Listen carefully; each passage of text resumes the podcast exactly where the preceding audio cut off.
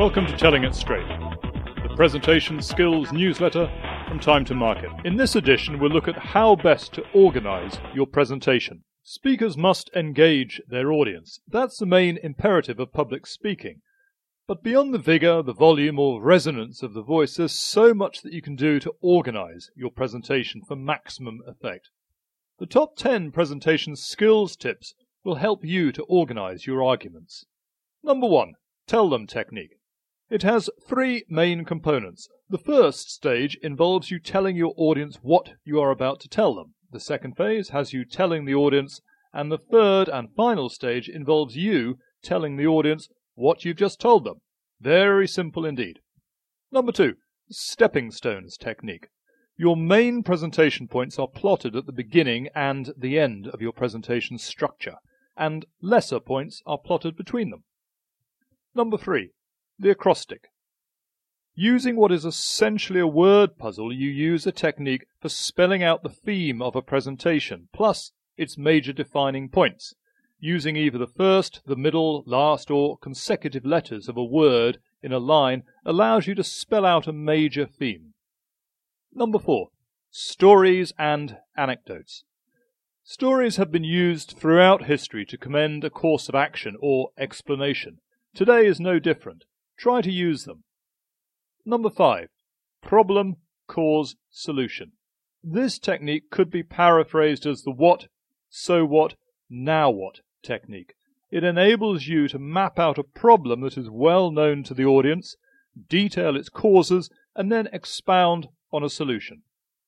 Number six, analogy. With an analogy, you use something that is familiar to your audience to either drape over the unfamiliar or support the evidence of the unfamiliar. For an audience of telecoms executives, you might reference the business of customer service to that of a mobile handset. Number seven, logical dilemma. Logical structures are the rhetorical devices of old.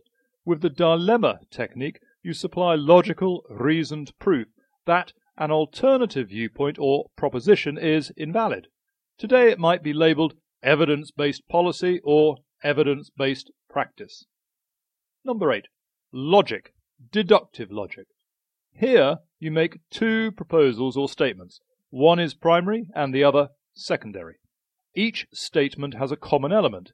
You then make a third statement that can be logically implied by the other two statements.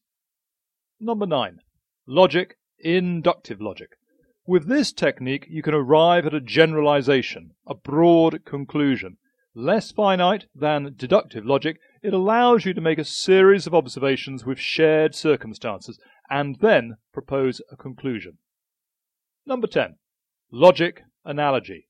You use this technique when you cite an example or case study with seemingly identical characteristics to the subject matter. You make the suggestion that if the case study has the same characteristics, then it is logical to suggest that it shares identical causes or fundamentals with the main subject. These top 10 techniques are equally valid for the range of speaking opportunities you face, whether it's in the boardroom, conferences, seminars, or hospitality events. In short, they are essential tools for effective speakers.